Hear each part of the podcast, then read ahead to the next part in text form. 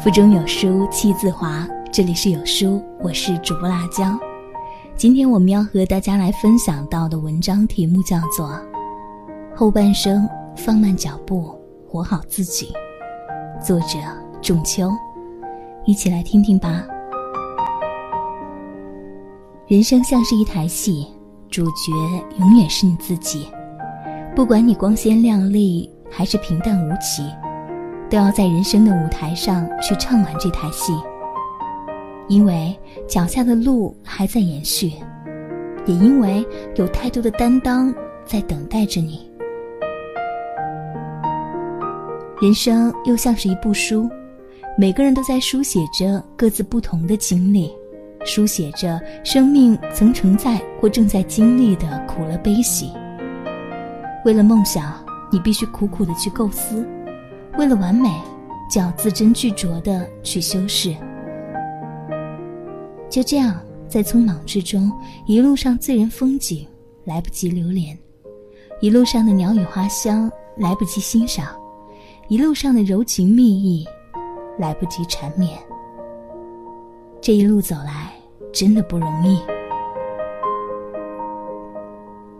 人生还像是一条河，滔滔东去，奔流不息。我们每个人俨然就是水手，乘一片生命的扁舟，在风雨里前进，在急流中穿梭，于跌宕起伏当中告别了无数个日日夜夜，历经无数次艰难坎坷。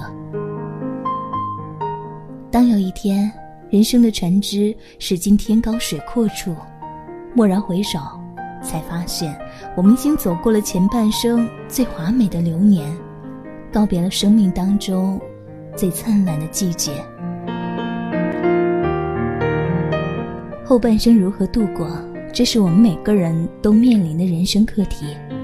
有人说后半生要发挥余热，有人说后半生要老骥伏枥，凡此种种不一枚举。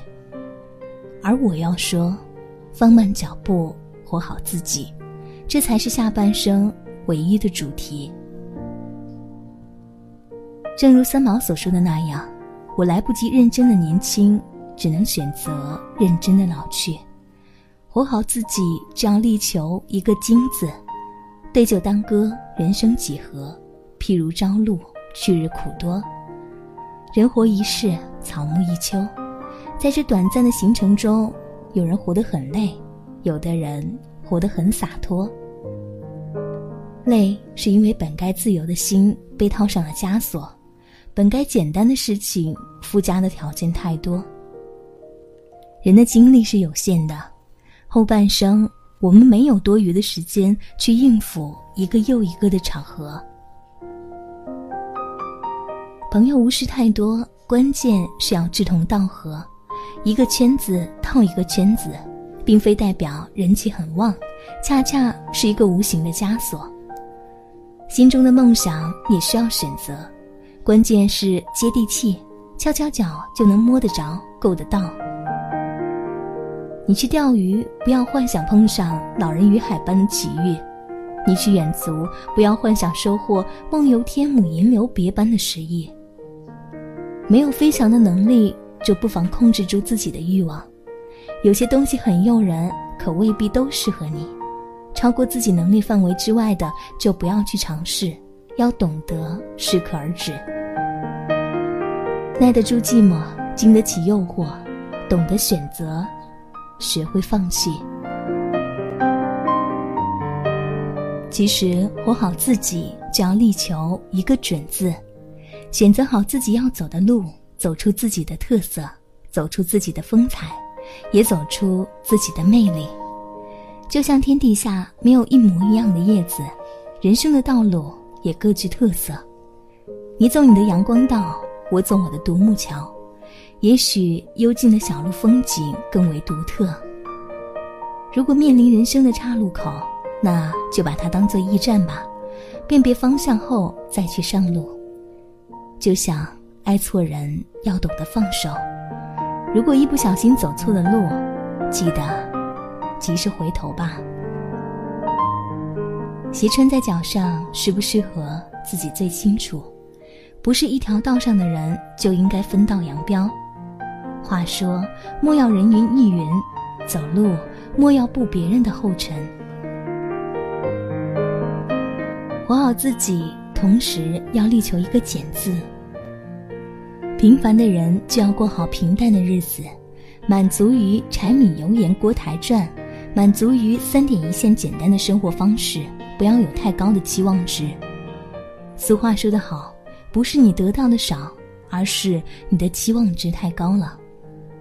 就像树的修行要剪枝，人的修行是删繁就简，把不切合实际的幻想统统删除，节省时间和空间，腾出心情和精力，爱自己应该爱的人，做自己喜欢做的事情。删繁就简，卸掉多余的包袱，轻装简行，才能活出一个洒脱自在的自己。活好自己，还要力求一个稳字。到了后半生，我们不再是急行军，而是安营扎寨，步步为营。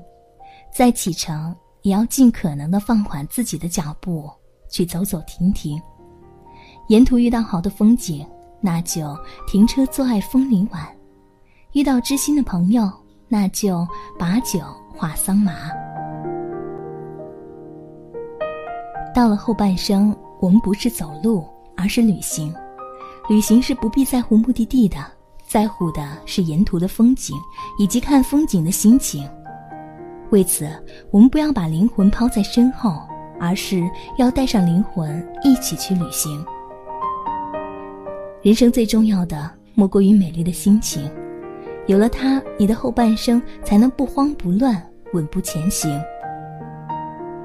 真正做到精准简稳，就能活得像一棵树那样素美，像一潭秋水那样平静，像一株秋菊那样无惊无扰，像一片枫叶那样艳丽。你也便拥有了光芒四射的人格魅力了。愿我们都可以放慢脚步，活好自己，过好平常人的生活，且行且珍惜。才忘了多久的以前，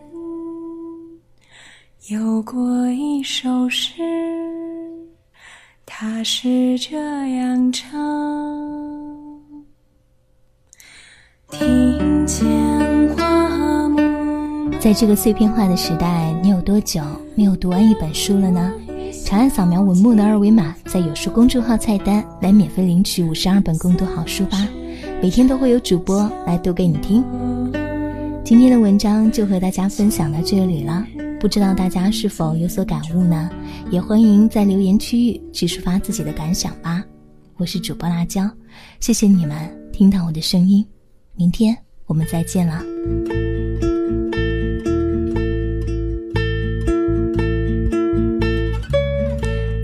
很小很小的时候，曾经有个四合小院啊，那里住着我和奶奶，还有一只小花猫。那时的小院种满了花，台阶下面有青草。那时的我呀，手里那一本唐诗宋词三百首。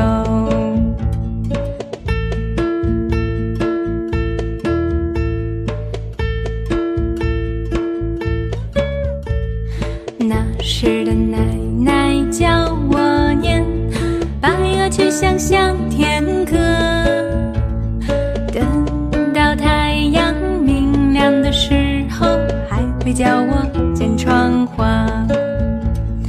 那是我最难忘的过去，常常出现在梦里。于是后来我学会了写字，于是有了这首诗。庭前花木满，院外小径芳，四时常相望，今日共剪窗。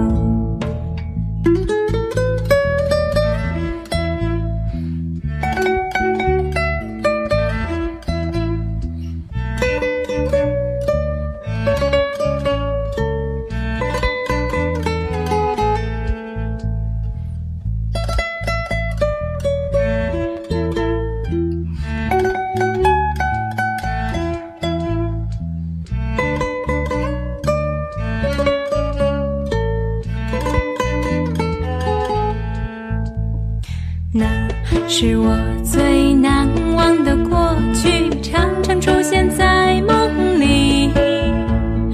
于是后来我学会了写字，于是有